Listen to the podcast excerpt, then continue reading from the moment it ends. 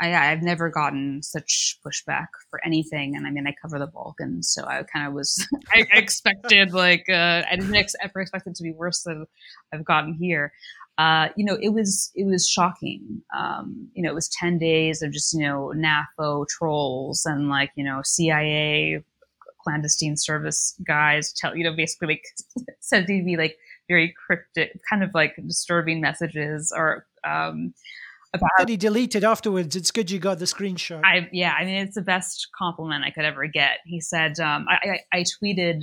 Uh, this is my first piece for the New Statesman, and, this CIA clandestine services guy or former, uh, with a quarter of a million followers, said it should be your last. Right? I imagined him saying it in that voice. it's not really what he was. Hello,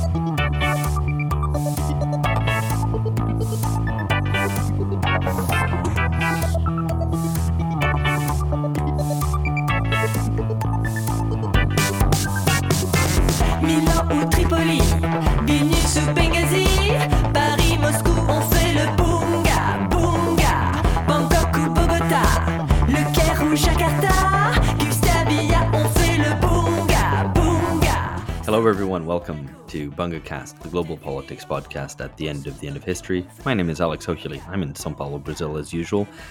And George Hoare and Philip Cunliffe uh, are in the UK. And Lily Lynch, hello. Uh, Lily Lynch joins us once again, uh, calling us from Belgrade, I assume. That's right. I'm in Belgrade, Serbia. Excellent.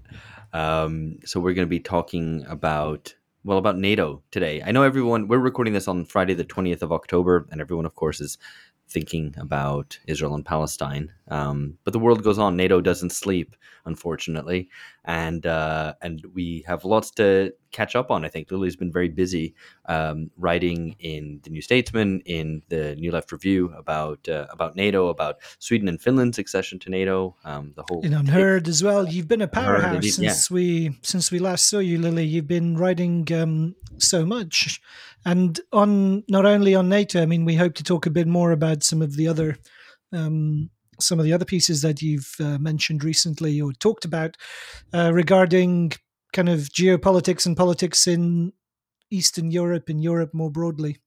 Um, and it seems like the right time also. I don't know if you feel the same way, but it seems to be the general kind of consensus and the feeling with the outbreak of the Israel Gaza war that there's no getting away from the fact that we're seeing a kind of uh, some kind of reorganization of international order in which Western power is being significantly challenged or diminished. And so I think it's fair to say the Hamas Israel war is only um, the most recent iteration of this broad kind of restructuring. So we'll be talking around that, I guess, in all the kind of in the various um, articles that you've written that we want to um, discuss with you. Yeah. Sure, anything yeah. you'd like. And, and, and not to sound too much like the uh, the Venmo president, but um, you know, there's still a war going on in Ukraine, as as Zelensky has been very eager to remind everyone over the past 12 days.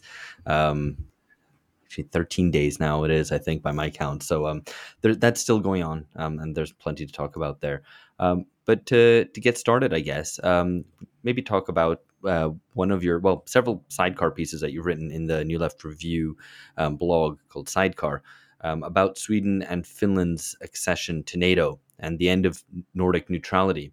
Um, so, what's the state of play, I guess, with NATO expansion in the North? Um, yes, so I'm assuming that everybody uh, listening knows that Sweden and Finland, uh, shortly after Russia's um, invasion of Ukraine or full scale invasion of Ukraine in February 2022, uh, abandoned their kind of very long standing neutrality policies and applied to join NATO.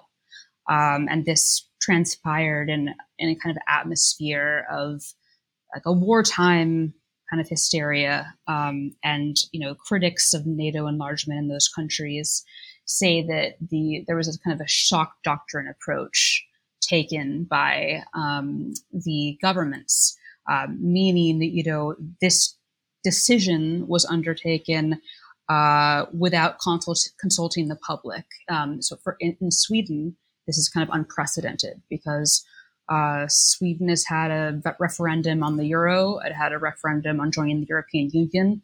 So it was kind of odd that they didn't have uh, a referendum on joining NATO, although by all accounts, um, NATO membership is relatively popular in both Finland and Sweden. Um, so uh, both countries applied to join uh, join NATO, and very quickly, however, their uh, Euro-Atlantic dreams were kind of uh, shot down because uh, Erdogan decided to erect a barrier, uh, saying that Sweden, particularly for Sweden, Finland would, ultimately joined in spring, but he really was. Quite angry with Sweden's supposed, you know, um, friendliness with the Kurds, so to speak. He called uh, Sweden an incubator for Swedish uh, for Kurdish terror because Sweden has been has um, had a lot of Kurds um, living there. Uh, who faced some kind of repression in Turkey, and so he basically has been using this as a bargaining chip, his veto veto power. So to enlarge NATO, you need unanimous vote. Uh, so he's basically dangling this over the heads of the Swedes and and the entire uh, alliance, saying, you know, we need need to extradite these Kurd Kurdish terrorists, uh, and you need to say, I don't know, um, do what I say, or else I'm going to continuously prevent Sweden from joining NATO. So that's actually where it stands right now. Um, and uh, so Finland joined, and Sweden is still out. Um, so that yeah, that's that's kind of that brings us up to date it couldn't happen to nicer to nicer guys. Um, could you give us maybe a um, could you give us maybe a feel for the kind of the the temper of the debate in Sweden and Finland? Um, you know, I mean, you say it's relatively popular, and I've seen the opinion polls kind of um, that you've cited in your pieces, and also kind of more widely on social media. I've seen opinion polls about this matter, but I'm curious. I suppose you know, is it like Swedes and Finns are genuinely worried that Russian tanks are going to kind of um, be coming over the border, Russian paratroopers landing in the Arctic Circle? You know, kind of what's the what's the sense of the the public mood in the context of these debates? Do you think?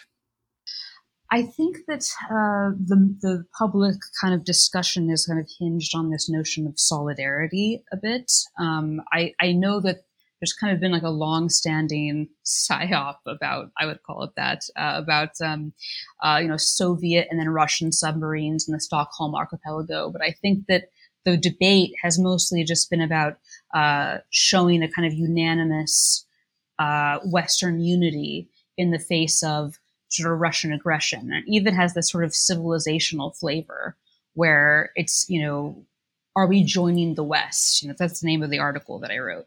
Um, and you see this uh, part of the debate eh, happening a bit in Sweden, uh, where you see people saying things that you would normally just I would associate with the Balkans. People saying things like, "We're going to become a normal Western country if we join NATO. That's um, incredible. Yeah, yeah. You you imagine Sweden, kind of. I don't know how much more like, Western it is. Yeah, uh, yeah. Well, like who's more Western? Like what's the most Western Western country there is then? Because I think it's you like, know if Sweden's not not it was already out. You know, like who's who's in? It's too normal. It's you know it, it should become a bit more interestingly non-Western. But yeah, that's that's very surprising. I mean, what is this partly like NATO's good? Branding. I mean, this um, this piece that you wrote in UnHerd about how NATO essentially, well, this isn't the terms that you used, but like rebranded around kind of this idea of being a progressive peace alliance. I mean, is this has this really hit home with the Swedes and the Finns? Are they sort of, you know, looking looking over and seeing Angelina Jolie and thinking, yeah, this is the this is a club we want to be a part of? I mean, I think so. I think it is. Um, it, it has kind of done a take taken a alliance has really tried to rebrand itself as something kind of uh, um, that's ubiquitous in in kind of progressive circles. It's kind of taken over a lot of like mm. p- uh, peace organizations and feminist organizations that you know, previously would have been very sort of anti-militarism and now have adopted this sort of like muscular hawkish pro NATO uh, vibe to kind of like stare down strong men and autocracies. That's kind of my uh, my my take on it. Um, I do think that they that uh, they've really tried to uh, present themselves as kind of this modernizing, uh, cutting edge um, alliance, and you do see uh, in in Europe this sort of like the Atlanticist kind of takeover of a lot of like NGOs, um, mm. institutions, um, uh, even yeah, like it, it, it's it's happened. It's been really ramping up the, in the last couple of years since the, Russia's invasion of Ukraine. But I've been having this discussion with a lot of people who spend time in Brussels, and they say that it's just there's been this kind of just Atlanticist like penetration of like all even kind of areas where you wouldn't even imagine that it would be necessary. Um, very American, an American vassalization of Europe, basically.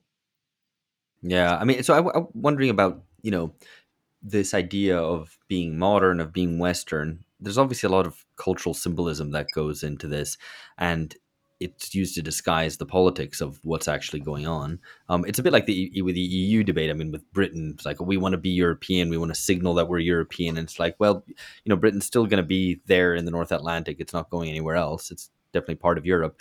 Um, and the same thing kind of happens with with like these discussions about NATO accession.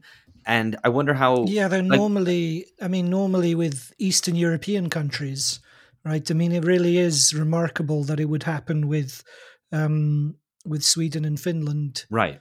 Um, two social democratic countries, but also you know in the aftermath of the defeat in Afghanistan as well. So you know it's not even five years since you have kind of a debacle a debacle in terms of a military, long running military operation. And then you have countries actually piling in. Was there any? I mean, were you aware of any discussion of the of Afghanistan in the debates in Sweden and Finland?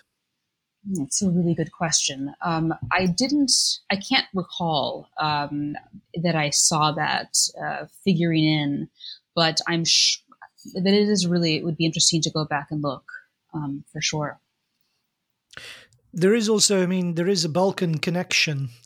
Um, and I think this may be kind of some of the deeper roots of for Sweden, at least, if not for Finland, because Sweden did participate in UN peacekeeping um, in in Bosnia, and Bosnia, you know, and there essentially the UN kind of peacekeepers were more or less um, became effectively a de facto kind of arm of NATO as NATO got more deeply embroiled in the conflict, running up to the um, bombing campaign of the of mid of the mid 1990s in Bosnia.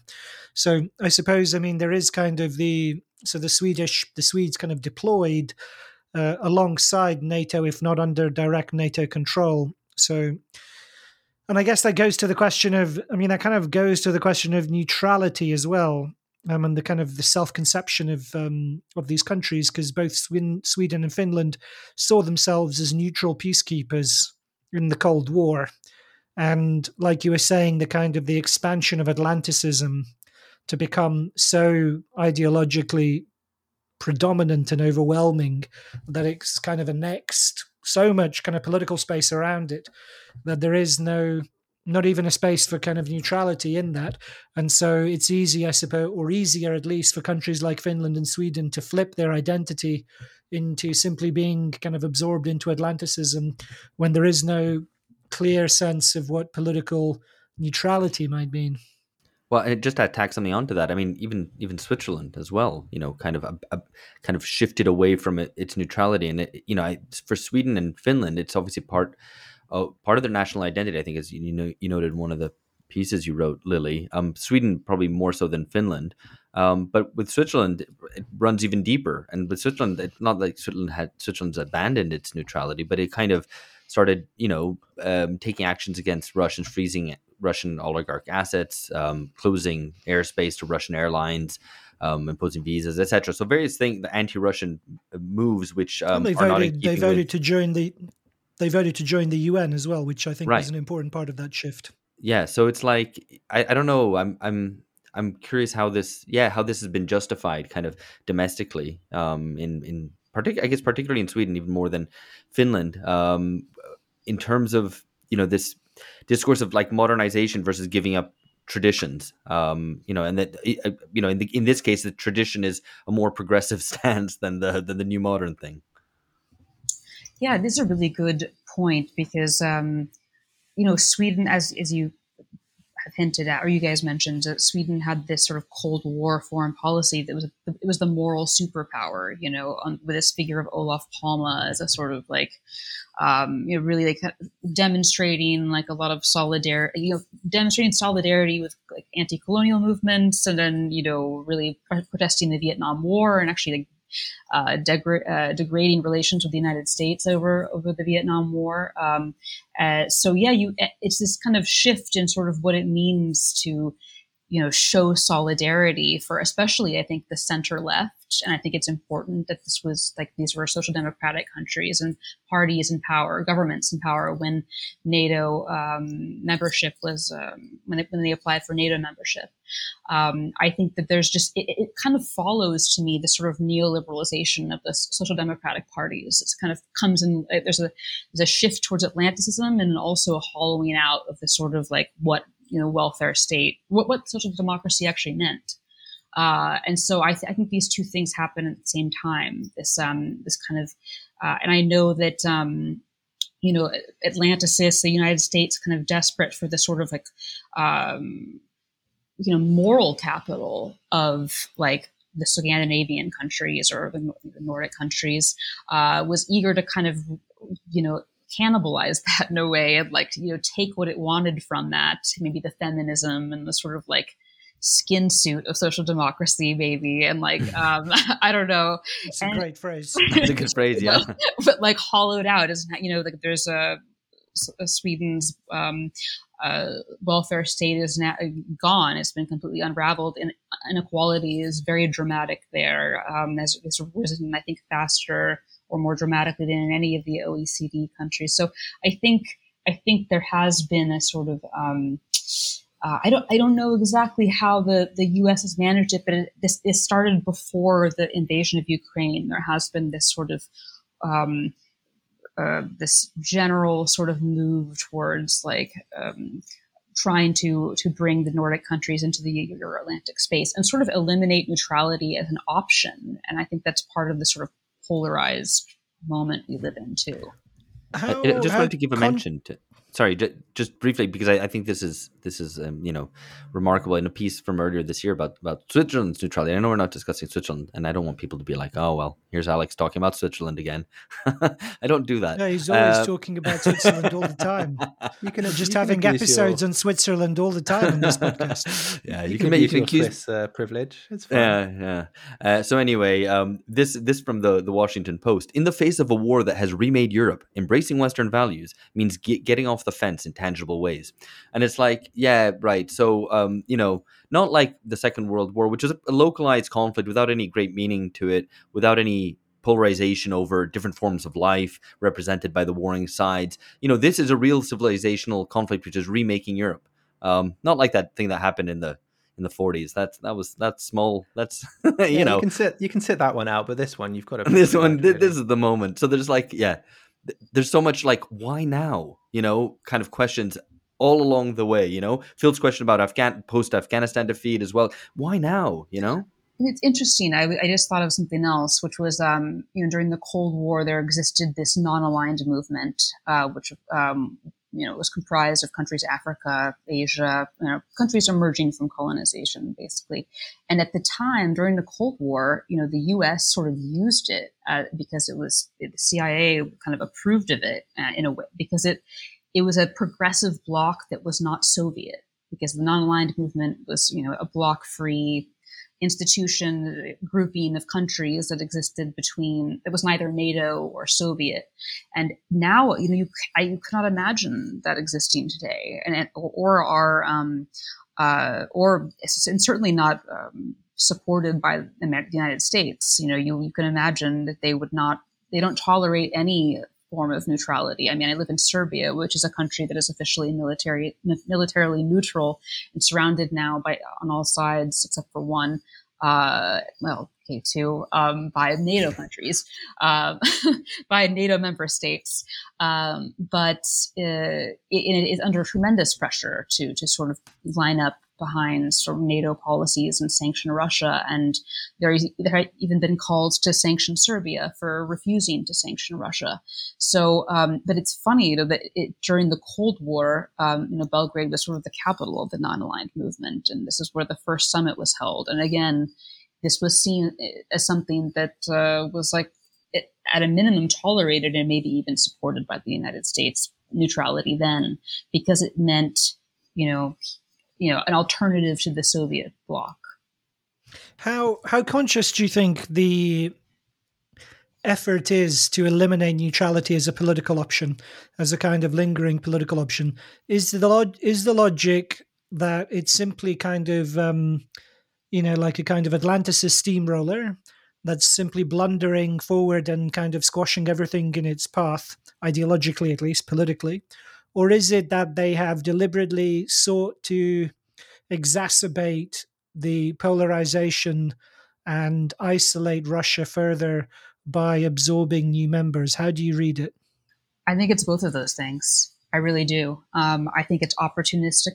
Um, I think it's a result of a very kind of hawkish type of person who took control of the sort of conversation around Eastern, Eastern Europe in particular and sort of enlargement um, you know, there were decisions that were made about uh, and and certain kinds of you know kind of cold warriors who really took over and wanted like maximalist uh, or wanted to expand as far as possible and had a real belligerent attitude towards Russia um, and uh, heeded no warnings about you know the, the potential for NATO enlargement to uh, have some kind of a reaction in Russia, not blaming uh, you know that um, on, on, on the war. I'm not saying that Russia's not not um, doesn't have a responsibility, but yeah, a, a, certain kind of person took over, and I do think that this is like they saw it as an opportunity to just ram through, to sew up the southern flank here. To, to get the Nordics in um,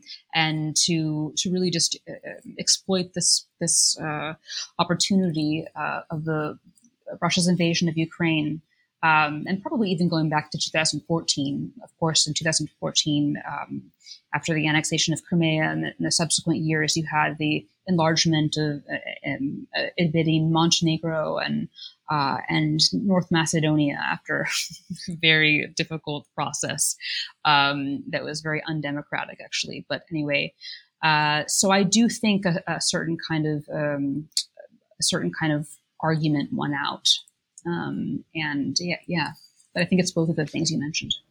I'm still calling them Macedonia. Incidentally, I'm not. I'm not doing this North Macedonia. Sorry, Greeks, but no, you really want to embroil us in uh, in that conflict as well, Alex. To polarize I think if you just piss every, if you piss everyone Greece off, they can't they can't accuse you of partiality. You know, I mean, it's a different form of neutrality. It's like the it's like the the Waluigi of neutrality, where you know you just offend everyone, and then and then and then you're fine you know.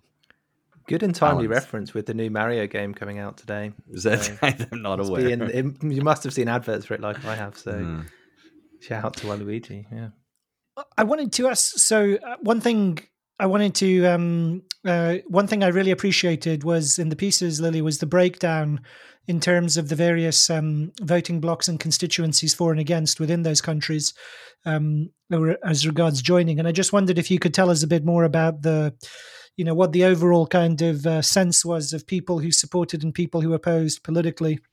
Um, sure. How far it, you mentioned this kind of social democrats, but also the others on the political spectrum.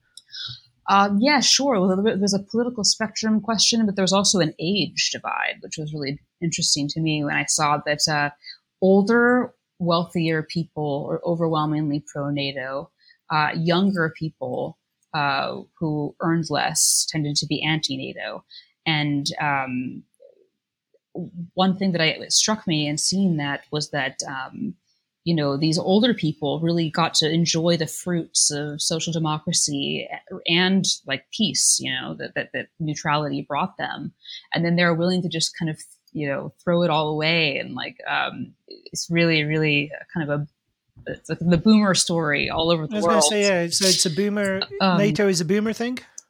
I think so. Yeah, I really do. Um, uh, but as far as politics are concerned, you know, within the Social Democrats, there was a real split uh, between the sort of old school, you know, Palme um, sort of block that's more uh, critical of the U.S. and, and then of NATO, um, and this sort of, you know, this uh, neoliberal Atlanticist wing. Uh, so there was kind of a split in the Social Democrats, and there was uh, it was pretty close to half and half. I think it was maybe 60 at 40 or something very very very close to half and half um, but a lot of the but on the other hand and this is probably as you can expect um, in both Finland and Sweden, there's a lot of anti-NATO sentiment on the far right, the far right populist parties. Although that is still a fringe sentiment within even within those parties. In Finland, in particular, the far right party is very pro-NATO, but there are a couple of kind of eccentric individuals who are very loud, um, who are former members of that party, the Finns, formerly known as the True Finns, who voted against NATO enlargement in Finnish parliament. And there's also a left-wing party in Finland uh, where overwhelmingly the left voted for NATO membership. I think there were four MPs.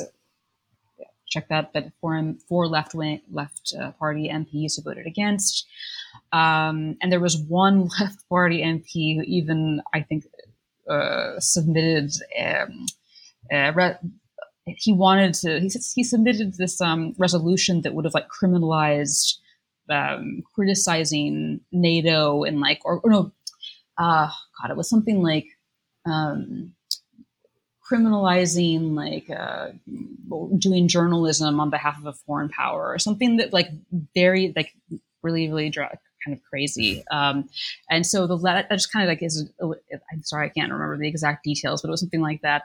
Uh, but it really illustrates the kind of state of the left in finland. Um, and uh, in Sweden, there is a left wing party. They they really kind of pushed for a referendum at least, and they were they did were part of the public conversation um, that was critical of that lack of referendum.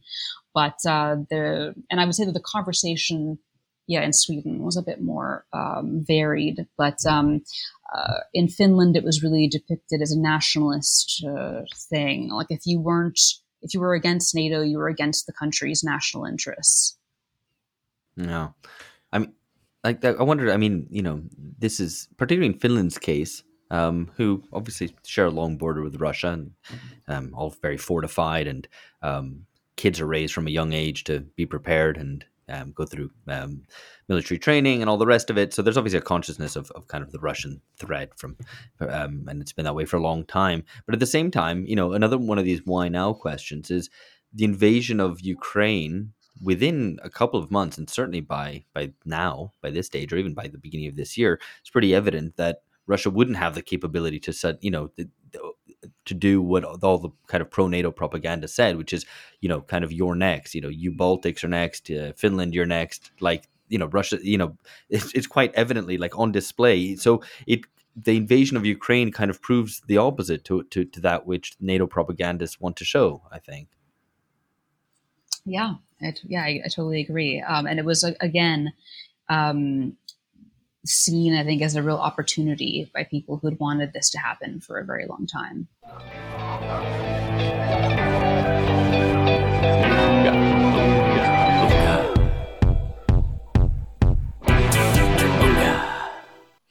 One thing that strikes me is the the kind of the flip side of these debates about the new kind of the neutrals um, being absorbed into Euro Atlanticism is Ukraine's, you know, I mean, in a way, you could see the whole conflict is over whether or not Ukraine would be neutral. Um, because this was, you know, the big question was Ukraine's kind of accession into NATO and the EU.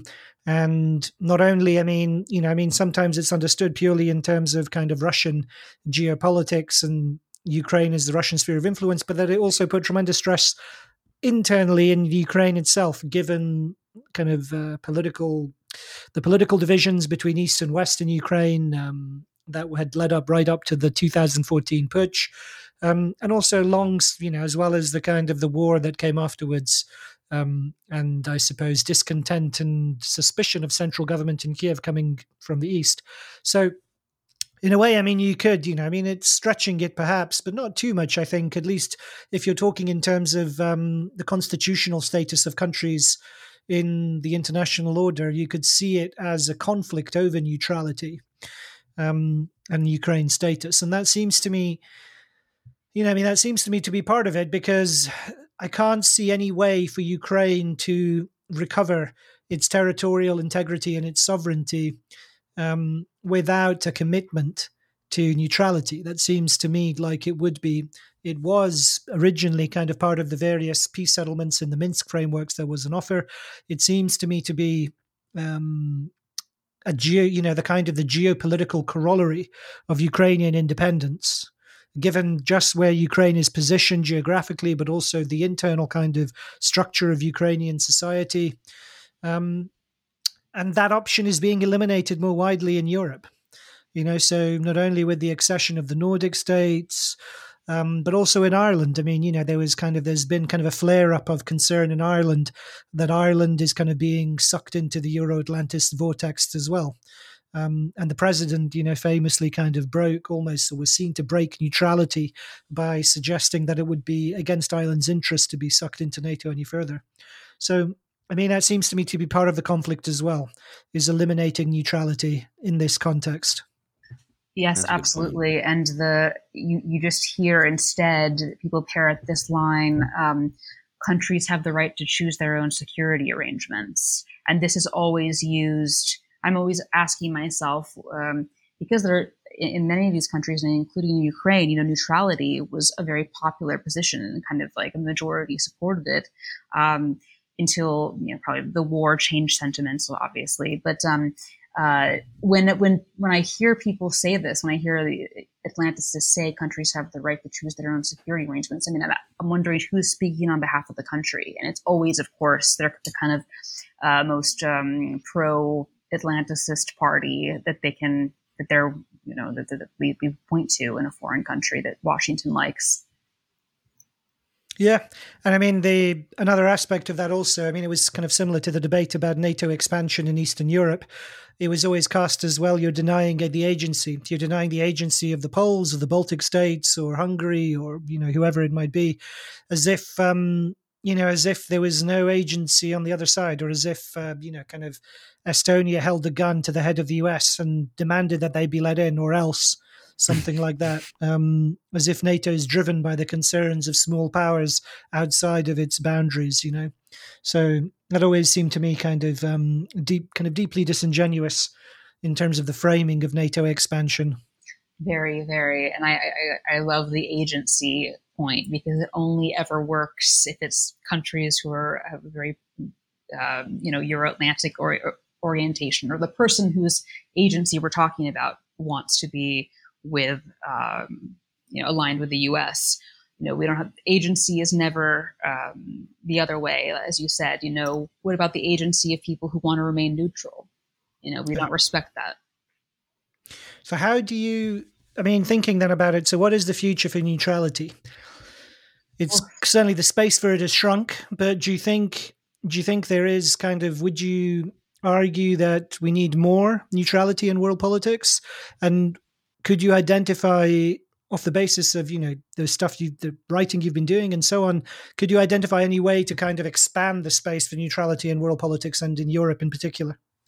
Uh, um, to both of your questions you know i really don't i think the prospects for neutrality are very poor. I mean we live in a very like deeply polarized uh, world.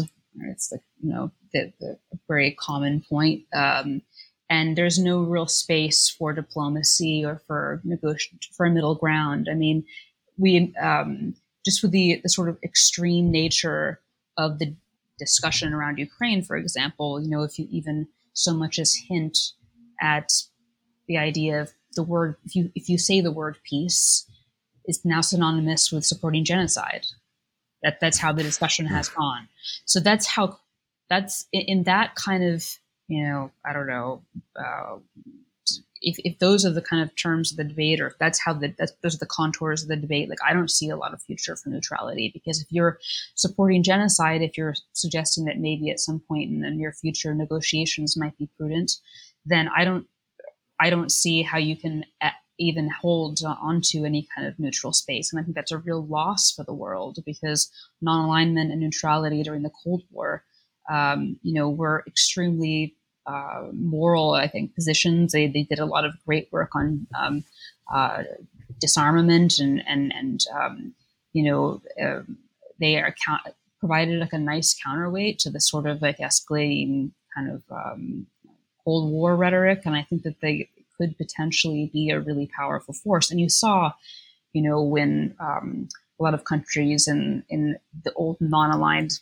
states, you know, in the, so-called uh, global South, let's say, um, would they refuse to sanction Russia, and they, we, we kind of uh, in the United States we discovered the rest of the world exists, and they don't think exactly the way we do, and they don't vote the UN exactly the way we do, uh, and they're not prepared to make Europe's problems their biggest problem.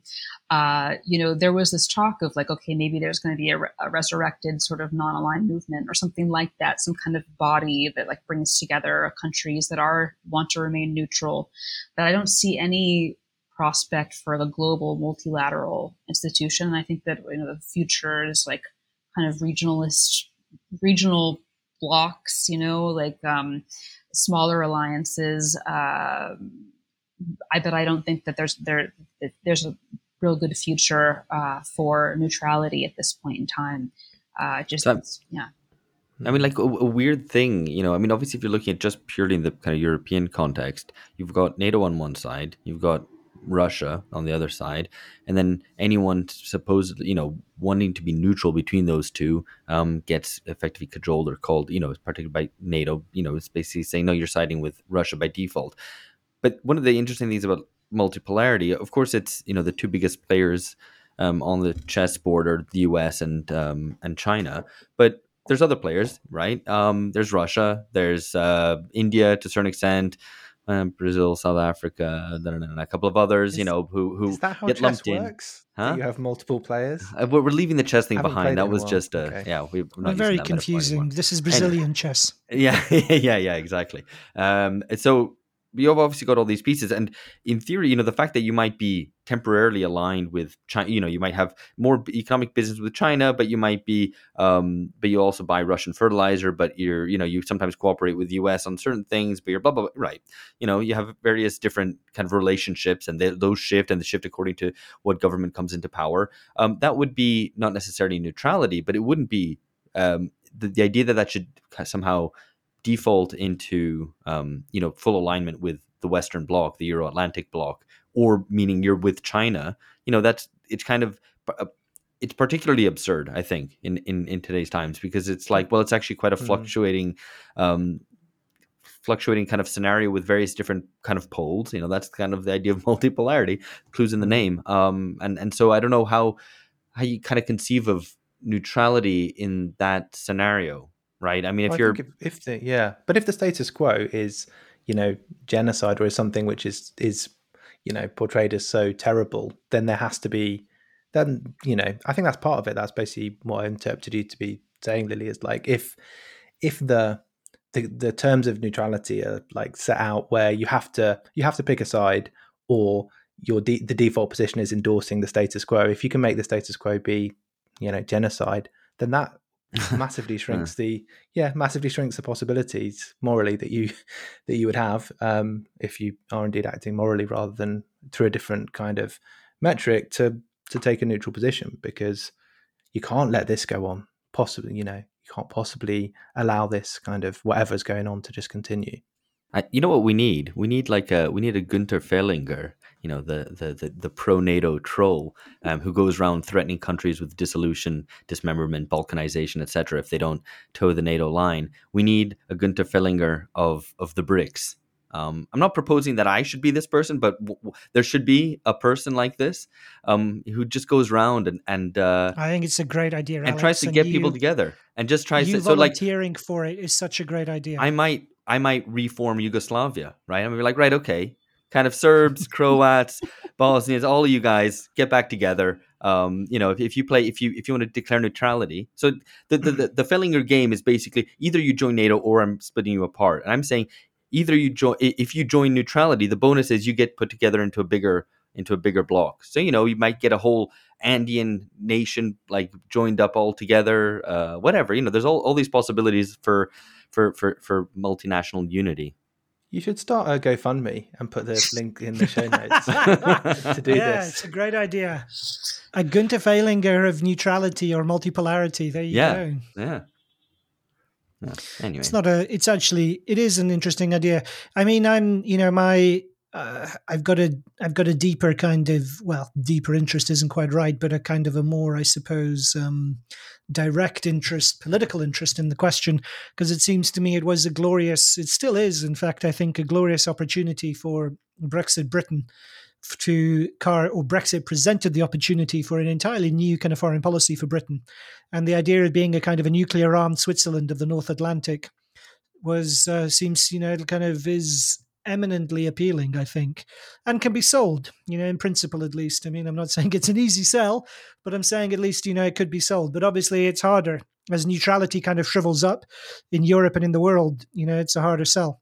Um, but again, it's counterintuitive. I mean, this is what Alex is getting at because in a wor- you know in a multipolar world, there should be more space for neutrality, and that seems to be the pattern of um, you know the wave of coups in Africa. Right, is partly they're buckling. These are governments that are completely integrated into Western structures through aid or military support or political support or whatever it is, and they're buckling under the strain of these new geopolitical rivalries, and they're you know, and then you get this kind of um, they're trying to kind of carve back some autonomy and carve out some political space to gain more opportunity, I suppose. You know, so um, it's it's odd because you know, like you say, neutrality is kind of shriveling away at the same time as there seems to be more um, political opportunity to exploit it. Absolutely. Yeah.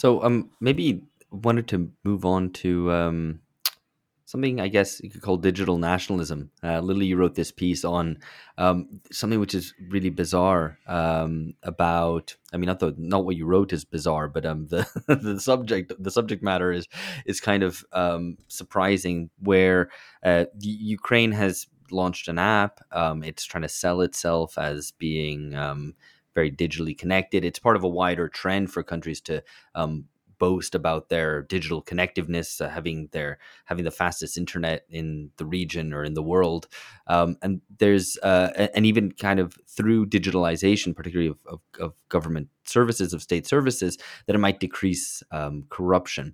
And so there's like a lot of kind of tech um, enthusiasm, tech optimism, which kind of gets tacked onto this.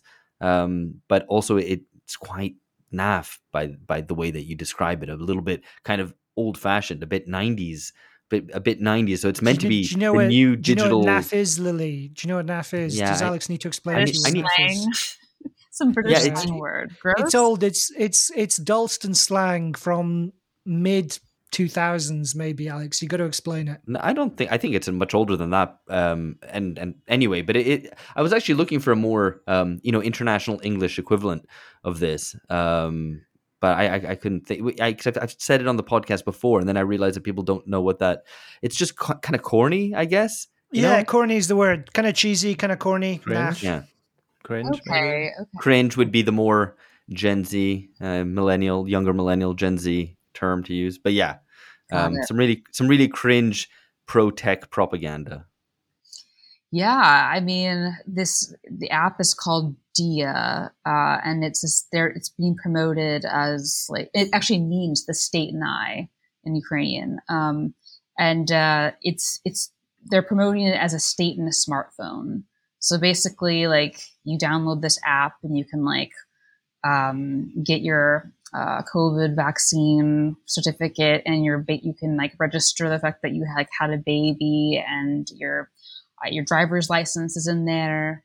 Uh, you, um, but you can also do a host of very weird things. Like you can, um, you you can report Russians for war crimes. I mean, it just you know, that's like an interesting thing. But they're also kind of like a, they're like very war video games you can play. Um, uh, you can report Russians for collabor or pro-Russian neighbors for collaboration. With um, it's a very catch-all kind of kind of app. Um, this kind of tech solutionist, you know, Silicon Valley ideology. Um, and I, I, watched the rollout. This is actually just it's very very important to mention that the, the this app's development was funded in large part by USAID.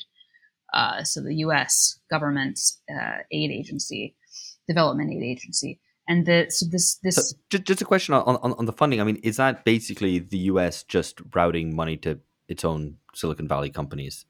I mean, that's just a, a kind of I mean, slightly disguised subsidy, or that's an interesting question. Actually, I mean, I think it's a Ukrainian, like they're Ukrainian companies and like tech, like startups that have like designed the app. If, if that's what you're asking, um, but like hmm. USAID funds all kinds of like dodgy stuff in Eastern Europe. You know, like don't get me started on that. It's a whole different discussion. Um, but uh, basically, I was I was watching the rollout of this USAID uh, event, the rollout, rollout of this app, Dia, um, where the minister of uh, the, Ukraine, in addition to rolling out this app, um, created a ministry for like I don't know something like it's a ministry for like digital development or something really ridiculous. You know, like they're really going for it.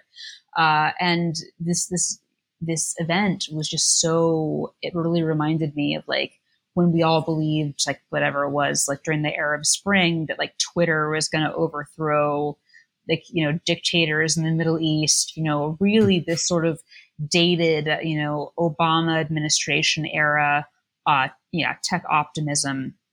Um and it, they, had they're stuck there. They haven't moved. Uh and so it was yeah it was very very odd. Um and they're it, it, but it's it's you know it's this extension of this idea that Ukraine uh, is you know this tech powerhouse that was like held back by the Soviets, and this this is like a rebrand of the country, you know, basically as this sort of like um, the, digital nationalism, basically. Like you know we're we're um, we would have been able to do so much if only we weren't held back by inferior Soviet science. And also, you know, this is us, we're joining the West. It's another kind of joining the West and joining the sort of like this very powerful um, segment of the West, which is obviously like Silicon Valley. And um, yeah, so it's just been very interesting to watch. But of course, like, like you said, this is kind of a regional trend. It's certainly not new. You know, Estonia has this e-Estonia program, e-voting. Uh, and I know that, you know, all over this region, I mean, like Romania was trying to say that it had the fastest internet for a while.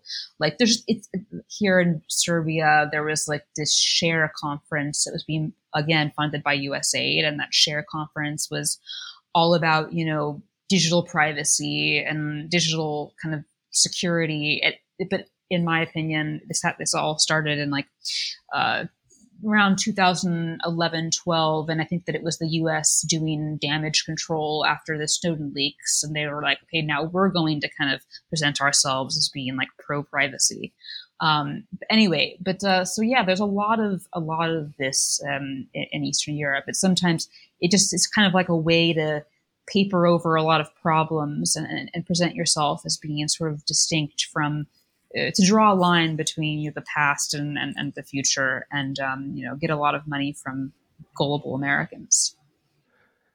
Sounds like it's uh, it's worked to a certain extent. What what's the take up been like of this? I mean, the state and I that is not perhaps to me at least a particularly appealing bit of branding, but I guess having the secret police in your in your pocket or linked to them could be useful in certain circumstances. Um, you know, if you if you have a an altercation with your neighbor, you can can resolve that pretty um, efficiently. But yeah, is this is this a kind of um, has it been popular? Is it going to be it's very popular. You know, the future. Yeah. it is very popular. You can understand too. I mean, it's very useful for refugees. You, know, you can or internally displaced people, so you don't need to right. paper around, or if maybe your apartment's been, you know, destroyed and like you've had to leave very quickly and you couldn't get a hold of your stuff, like you're you're you're, you're not able to access your you know yeah your paper stuff. You have the, everything in your phone, so it actually makes a lot of sense for Ukraine right now. I, so I, I do want to say that you know there is that side of it, and that that's that's also important to mention because you know I've, I've, I of course only mentioned the kind of dystopian side of it, but there's this very useful uh, part of it, which is that it's um, you know this is this is rolled out you know during the war and it has been uh, useful for a lot of people who are yeah who, who could benefit from having the state in a smartphone.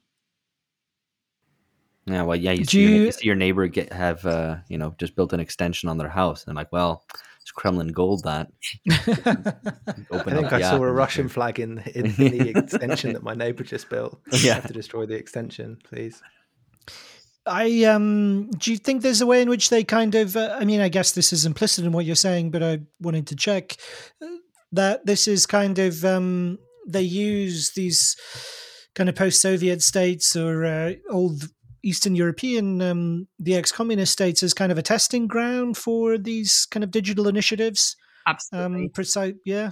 I, I mean, that must be part of it. Absolutely. I, I think that uh, it, it just, I have a friend who's an economist here, and she says that during the 90s, uh, you know, Eastern Europe was being experimented on with the neoliberal like ideas you could never you know, you could never use in the West. It was much so. I think the same kind of thing that was happening with the economy, uh, with private, like you know, sh- kind of sh- this um, uh, is, is happening now. Um, and I, I, think that the, actually the stated goal of DIA, uh, of DIA's um, creators and of the USAID is that this is going to expand. I know that they're going to be rolling out. I think it's definitely in Kosovo is one of the places. Uh, I think Colombia and one other country, I forgot which, but, uh, the, the goal is that this is going to be a, like a global product. And, and, and there, I remember Samantha Power, the head of USAID, saying at this event, she said, uh, you know, Ukraine is known as the breadbasket of Europe, and now it's going to be known for, you know, this app basically, and like known for digitalization, the digital the digitalization agenda.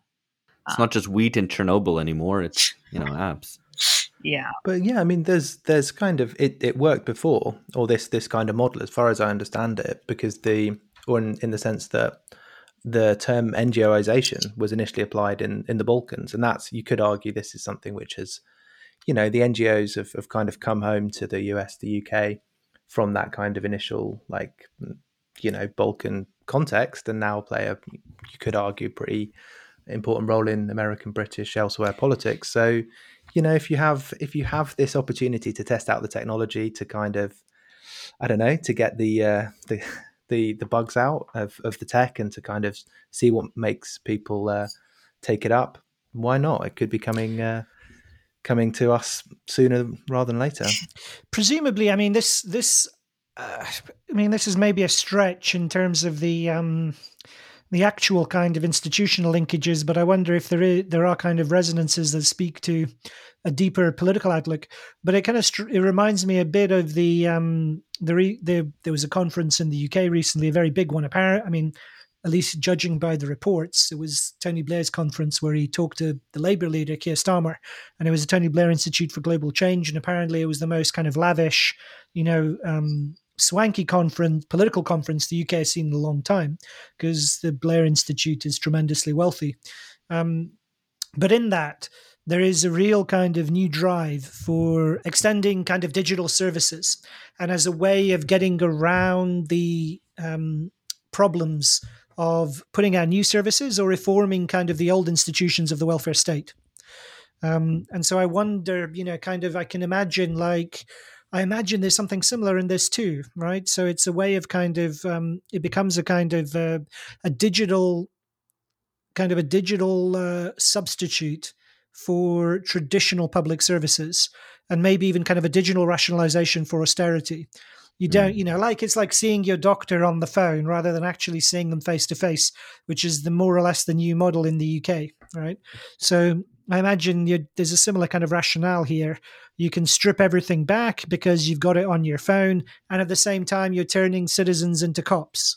Exactly, you know, where they can report on each other. And it's really important to mention exactly what you said that um, that this is a basically an excuse to yeah to to um, uh, to like shift public services to this like digital platform and the way that that is presented and kind of sold to the public and to other states i'm guessing is it is it supposedly eliminates corruption that's what they're saying right that it's this is an anti-corruption app because as, as zelensky said you know um, a phone or an app doesn't have godfathers or something like that. He was saying that you know there's no you can't pay a bribe to an app.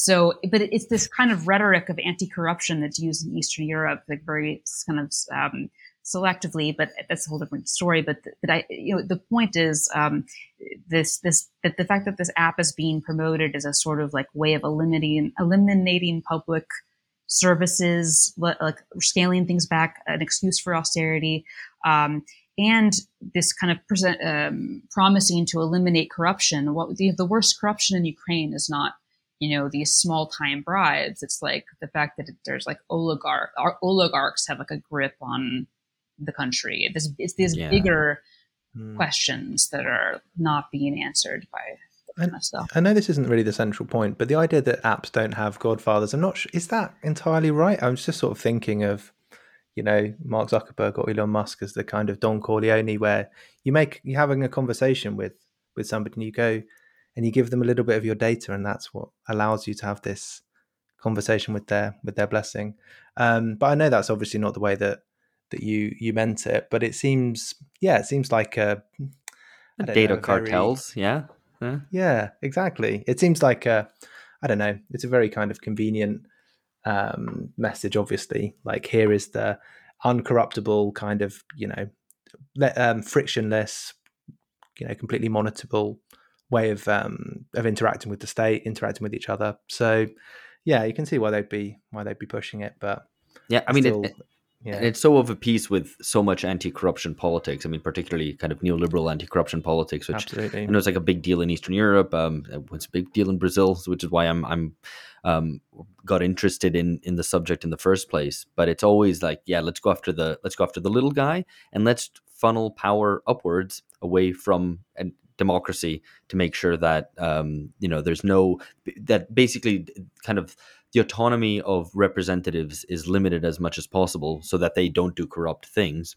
Um, and it's left in the hands of, of judges and supposedly independent people to um, to adjudicate over over over matters. And it completely obscures, and I think your piece makes this point, Lily, it completely obscures um, the fact that um, th- that you know the big level corruption um, in terms of the nexus between capital and and the state um, between business and, and and kind of the political system is like is where it's is where it's at. Um, and the other thing like I hadn't um, encountered a case of tech being and tech and tech ideology being used so explicitly for this um, for these political ends um, of the way that tech can obscure that. You know like let's just bring in the technology just maybe because you know I'm more familiar with like what's been happening in Brazil for the past um, decade and uh, and and here we didn't have a case of like uh, let's let's have a like a Lava or a car wash app. Um, that being the the big anti-corruption investigation for those who aren't familiar. I'm not might be a car wash app. I don't know what anyway let's not get let's not get get onto that. But um you know the the the way that tech is is used there and probably you know promoted by the state department U, usaid kind of funneling money into this as a way of kind of doing a neoliberal anti-corruption politics. I think that's fascinating. Very interesting yeah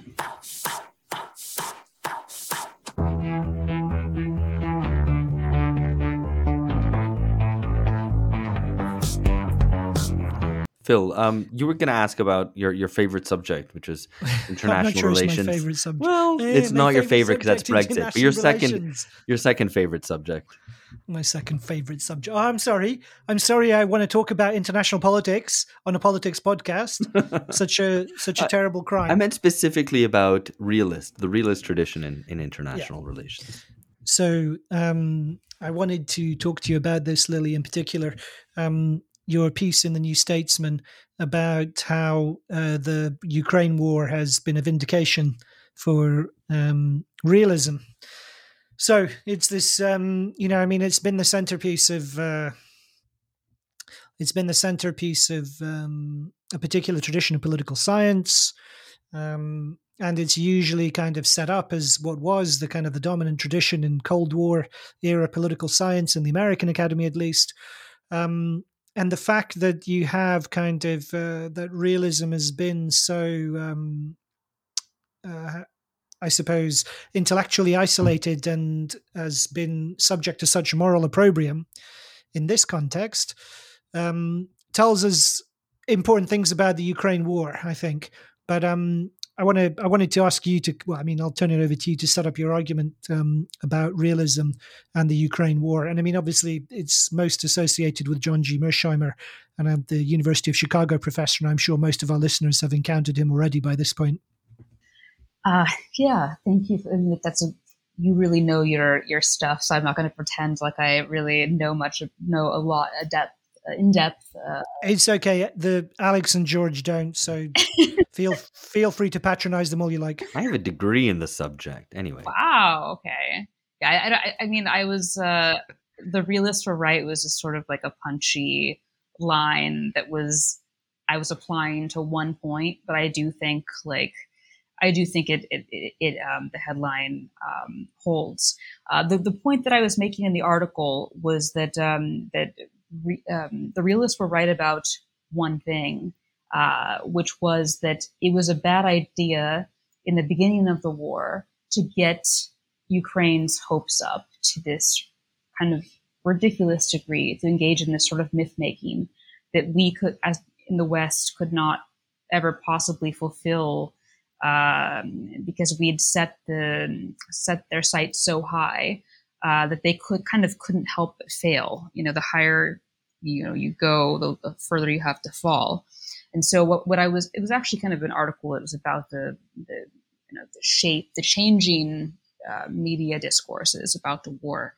Um, and uh, I, I, started with the you know the first months of the war. We were kind of getting this uh, David and Goliath um, idea set up.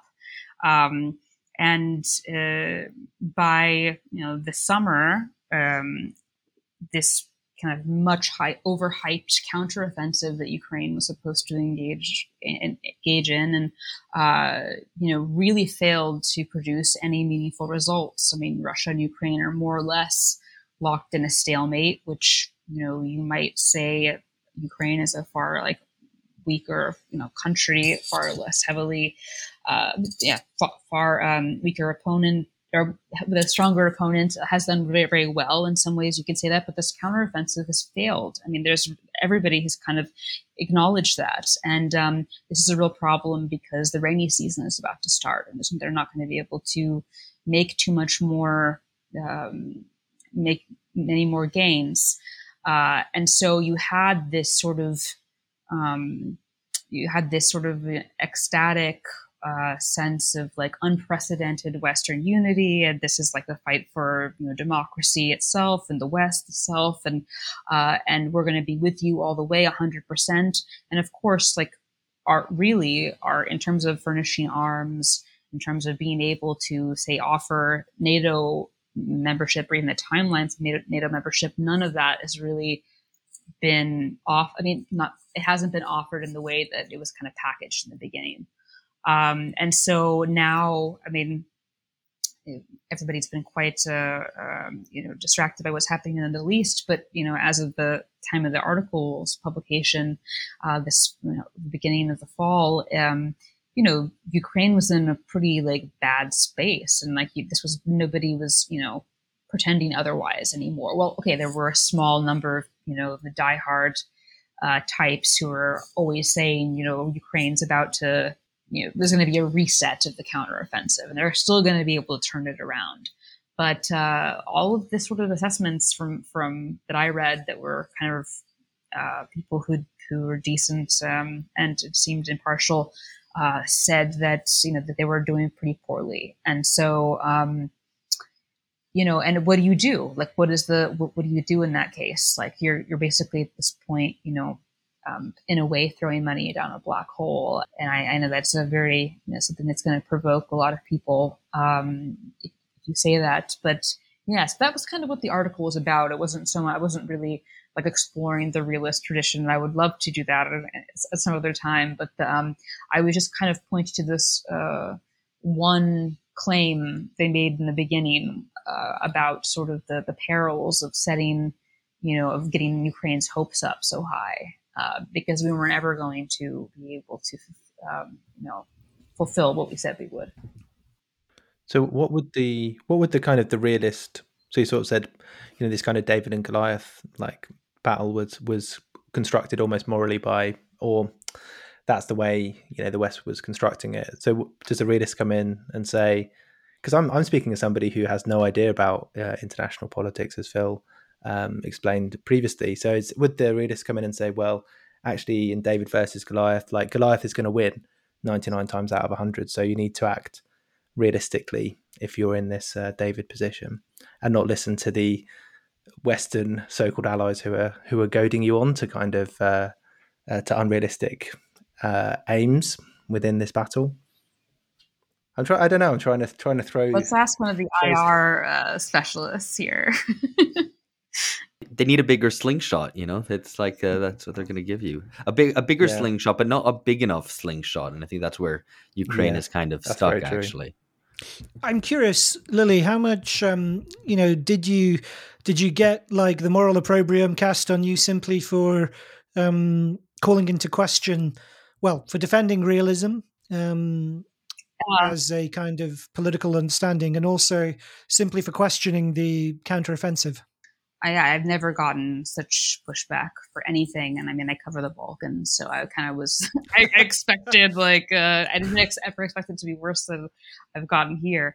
Uh, you know, it was it was shocking. Um, you know, it was ten days of just you know NAFO trolls and like you know CIA clandestine service guys tell you know basically like sending me like very cryptic, kind of like disturbing messages or um, about that he deleted afterwards. It's good you got the screenshot. I yeah, I mean it's the best compliment I could ever get. He said um, I, I, I tweeted uh, this is my first piece for the New Statesman, and, and this CIA clandestine services guy or former uh, with a quarter of a million followers said it should be your last. Right? I imagined him saying it in that voice. it's not really what he is, but um, yeah. So I was like, wow, that's really cool. But um, yeah, I got it. It was the pushback was insane. I basically couldn't use social media for ten days because it was like just unusable. What yeah. was that guy's name again? John Sipher, which is like such a CIA dude name, you know, like it's that's great. That's the best bit of that story. It's either his real name or it's a it's a very good uh, good pseudonym. Maybe it's his cover name. The CIA decided like they'd put him as a deep cover guy and give him the name John Sipher, so that no one would work out who he was when he was a secret agent doing all of his secret agent things. Well, that's it. Hide in plain sight. Yeah, yeah. it works. Yeah, the NAFO the NAFO crowd is something else. Um, they really are. For those so... for those who aren't familiar, it stands for North Atlantic Fellas Organization, um, which yeah. which should give you an inkling to how serious it is. Um, but but no, actually, it is it is deadly serious. Um, emphasis on deadly, and yet it's also very very silly, which I think is very of our times, of the moment, um, to be. And certainly a lot of it is bots, I imagine, and kind of various information warfare nonsense cooked up by people who think they're very smart. Um, it's interesting to you say it anyway, because as I was specifically curious on that question of how it compared to, you know, the usual kind of clouds of insanity online that go around Balkan topics. So it was un- incomparable. I mean, this was the most insane uh, thing I've ever seen in my life. I've, I've never gotten this kind of uh, I've never been like uh, torn to shreds as much. Thankfully, I kind of know how to deal with it now, which is I just log off because there's no. I mean, if I, I'm not going to sit there and argue with people like for thousands of people. So, yeah, no, indeed. Um, I guess this takes us to a most recent piece. Um, I'm not sure if it's exactly uh, your most recent piece because you've written so many recently, but um, one which is kind of um, which certainly got our um, attention, and we were interested to hear more about it.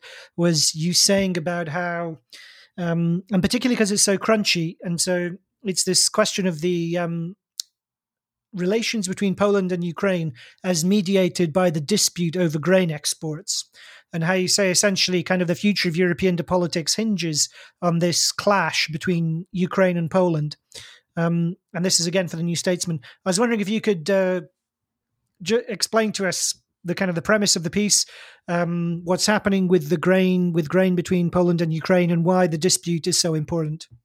Yeah, um, just some kind of background to the kind of Polish-Ukrainian relationship since the invasion of Ukraine. You know, Poland was uh, Ukraine's greatest champion, you know, in the EU and in NATO, and they pushed hard for uh, Ukraine to get a um, a timeline for membership to NATO. Of course, that didn't come to be at the Vilnius summit this summer. Uh, you know, Ukraine, or sorry, Poland took in, I think, the largest number of refugees of any country in Europe. uh, they were really, you know, standing shoulder to shoulder with with Ukraine and were like a very steadfast, you know, kind of friend. Um, but while this is all going on, um, there was some kind of like trouble brewing. You know, this is mostly outside of the view of people who don't really like care about like grain politics and you know Central and Eastern Europe. But um, so you know, when the Black Sea route um, for exporting like uh, Ukrainian grain was like blocked or you know, could not be used because of the war, the EU created these solidarity lanes that created like an alternative uh, pathway for grain from Ukraine's the breadbasket of Ukraine to, to make it to the EU and beyond. Uh, so what this meant uh, is that um, Poland was one of the these these tracks. So, um, but this um, in in trying to get grain from through through Poland, they they met uh, there was were a lot of challenges because um, basically, from what I understand, the railroad track gauge is different. Yeah, there's an EU standard, and Ukraine uses a different uh, railroad track uh, gauge. So there was a like a glut of grain. There was a, grain piling up in, in, Poland. This put uh, local farmers, uh, Polish farmers, in a very, very bad position. Many of them were forced to the brink of bankruptcy. Uh, and um, so this created like a lot of tension between Polish Poland and Ukraine. There, when Zelensky visited Warsaw earlier this year, you know, Polish farmers uh, threatened to protest. They, they threw eggs at the agricultural minister. So this was becoming a real political issue domestically in, in Poland uh, ahead of the elections, which of course were uh, last weekend.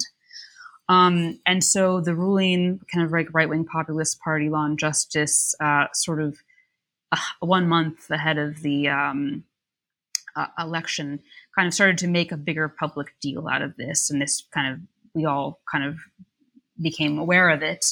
Um, Zelensky uh, made an inflammatory comment at the UN uh, saying that there were some countries, insinuating Poland, some countries that like, you know, feign solidarity but are actually aligned with Russia. Um, because Poland had um, uh, issued a temporary, d- decided to extend a, tempor- a ban on Ukrainian grain uh, passing through the country because of this economic crisis that was created as, as a result. Uh, and so this kind of forced, this like provoked, you know, a, a string of sort of like a, chain reaction. You know, Poland came out and said, we're not going to arm you anymore. Uh, that lasted for a little bit. I think it's been reversed since. Um, uh, there was, you know, very harsh words spoken, and then of course at the same time you have the Canadian Parliament. Um, around the same time, you have this horrible catastrophe in the Canadian Parliament where a Ukrainian you know, Waffen SS veteran is like receives a standing ovation, and for Poland, that's a very emotional and very you know painful uh, thing because they were victims of like Ukrainian nationalists. So it really kind of forced into view of you know public view this sort of um, some of the fissures that have been growing for a while.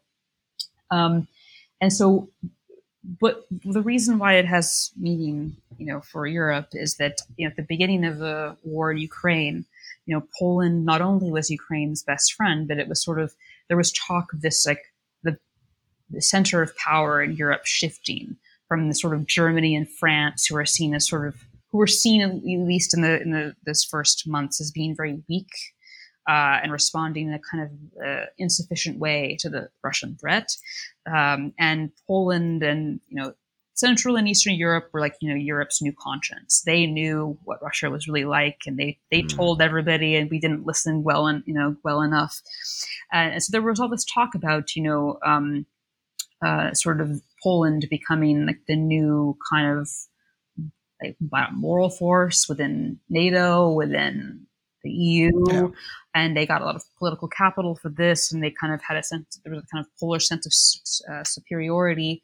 Um, so, you know, of course, if you have this public feud with Ukraine, and and you know you're drawing on history and also on economic, you have an economic crisis. There's that that kind of new role uh, as like you know this uh, the new center of power in Europe is imperiled because you know your claim to you know superiority was your you know standing behind Ukraine as a as a so the, the that was kind of my my take on it. You know, there was an election last weekend in Poland. Apparently, the opposition won. So I can't really, you know, I haven't. I've been completely uh, watching the Mid- Mid- uh, Middle East, and I haven't really um, revisited Poland too much. But that, that that's basically uh, the gist of the article. I, I mean, listening to you, it reminds me. Um, I mean, it reminds me of another kind of odd dimension of the whole Ukraine conflict, which is just how bad Ukrainian diplomacy is. Yes. I mean, it still strikes me as extraordinary that Zelensky would, um, you know, humiliate and embarrass Poland in front of the United Nations at that particular point in that way. You know, I mean, I understand there was a dispute and Ukrainian interests were at stake, but to to be so provocative with regards to a you know a neighboring country that has been so supportive, there's just kind of um, there've been a few you know a few things like that where you think um, Ukrainian kind of uh, suggests a kind of um, a kind of a lackadaisical diplomacy that can only you know can only speak to how Ukrainian the Ukrainian state has been some, come so accustomed to kind of Western largesse and international um, support that they don't really have a you know they're kind of they're kind of almost oblivious to um, how to perhaps keep on board you know smaller kind of smaller countries or how to um, continue to kind of um, keep them on side you know? Anyway um so i mean i think the whole thing the whole thing about the um the breakdown you know the breakdown of the kind of uh, western unity behind behind ukraine and the way in which it's played out as a result of grain is fascinating not least because it ties into so much to do with the war and the blockade of the black sea and what have you. Um but how so i wanted just to push you on the the other aspect of the of the article. How does the future of europe hinge on it is it so? Just if you could explain that to our listeners. Um, the, it was the point that I was making about Poland. Oh, what some like people observing who observe European politics were imagining that Poland could be the new center of gravity in Europe, as you know, to, to kind of um, to, to as as an alternative to like the weak Germ- a weak Germany and a, a dithering Germany that was indecisive about uh, sending arms to Ukraine. It was this this idea that uh, Poland was going to be the new uh, the new say center of power of Europe, and that is now I think with the Polish government's response, I, I, think that you're completely right that Ukrainian diplomacy has been very lacking and kind of like surprisingly amateurish in some ways. But of course, the, the, the Polish government can also be kind of unpredictable and unprofessional. Um, yeah. And so their response kind of undermined the claim, the kind of the claim to moral superiority that Poland yeah. kind of been riding on do you see? I mean, would you go as far as to say the kind of the claims of Poland as a new great power are overblown? Um, I, you know, it's actually a good question. I think that uh, the we'll have to see what happens with the this that elections are, are have just passed last weekend. So I think it's we'll, we'll, see if the opposition is able to kind of cobble together a uh, a uh, majority. It looks like they're going to be able to do that. So, um, but uh, I think that you know it, it kind of depends. I mean, it, it's, it's, this Law and Justice Party has been in power for years and had a very kind of uh, particular um, uh, antagonistic relationship with some of the neighbors, including Germany. Um, and we'll see how how this new government, if they're if it's formed, um, is able to sort of uh, is able to kind of carve out an, a, a, more kind of leading role for Poland? I mean, it's, it's a really important question because, uh, you know, Germany is in a technical recession, um, kind of looking weak um, and many to many. Um, so I, I, I, don't know. I, I can't help but think that some of these kinds of things you know, this idea that Poland's going to be the new center of gravity in Europe. I, I don't know. I, it does seem a little bit overblown to me, if I'm to be honest. But um, but again, we'll have to see what this new sort of, I guess, more kind of liberal uh, more more kind of the Brussels friendly um, opposition take or, or, a government that is likely to take power, from what I understand, um, looks like and how they're how they're how they operate. So you've mentioned um, you mentioned your attention has been fixed on the Middle East recently for understandable reasons. Um, could you perhaps, if we close, if we close up, if we wrap up, if you could maybe tell us um, what you're working on at the moment or what you're going to be working on next to give us a preview? Yeah. What? Let's see. What am I working on right now? I just finished something today. Uh, yeah, I've been I've been writing about sort of the e like the the EU's response to all these crises that have been uh, plaguing the, the globe, uh, Middle East, Ukraine, um, predom- mostly those two, uh, and kind of this search for an e- a geopolitical Europe, kind of a new a new European kind of foreign policy orientation that um, has is supposedly uh, less concerned with the sort of like uh, liberal feel good like human rights stuff where and and, and is where Europe has uh, learned how to speak the language of power, as some as the European Council on Foreign Relations put it. Mm. Uh, so this idea that Europe, but, but at the same time, um, uh, while it is adopting this more kind of confrontational, hawkish language and rhetoric, it has never been more subsumed and subordinate to the United States. Uh, so you have this sort of um, this is all the EU is all all bark and no bite, and they're and they're increasingly you know taking the U.S. line on pretty much everything. And again, we, we talked, about this earlier as it concerned like Atlanticism and NATO enlargement. Uh, but so I kind of was talking. I, I was also. Uh, um, yeah, that, that, that's, that's the gist of it, um, and sort of how this new geopolitical Europe uh, has you know been struggling to sort of emerge on the global stage, and you know the, the kind of disunity that we saw in the initial days of the um, the new conflict in the Middle East, and um, and kind of yeah assessing like what you know what what a a geopolitical Europe really means, and if you're um, so that that that that's what I've been working on. Hmm. Does I the wonder- piece have a home? Yes, it's for yes, it's for the New Statesman. Okay, great. Um, so we can uh, look out for it. Yes. Yeah. I wonder. I wonder if uh, speaking the language of power means talking less ideological BS. Um, but I, uh, I'm not holding my breath on that just yet. But anyway, um, thank you very much, Lily. This has been fascinating. Um, and I think really, I think the combination of what's going on in the Middle East and then this that we've talked about today illustrates the turbulence of international affairs, how things are being pulled out of place and being pulled in various different directions simultaneously, accelerating pretty quickly. I mean, it it's good that we have a podcast um, on global politics to uh, to discuss this on um, because there's a lot of stuff to, to figure out. Um, anyway, thank you for uh, for enlightening us. Thank Cheers, you guys Lily. so much. It was great as always. Thank you. Thank you so much for coming on, Lily.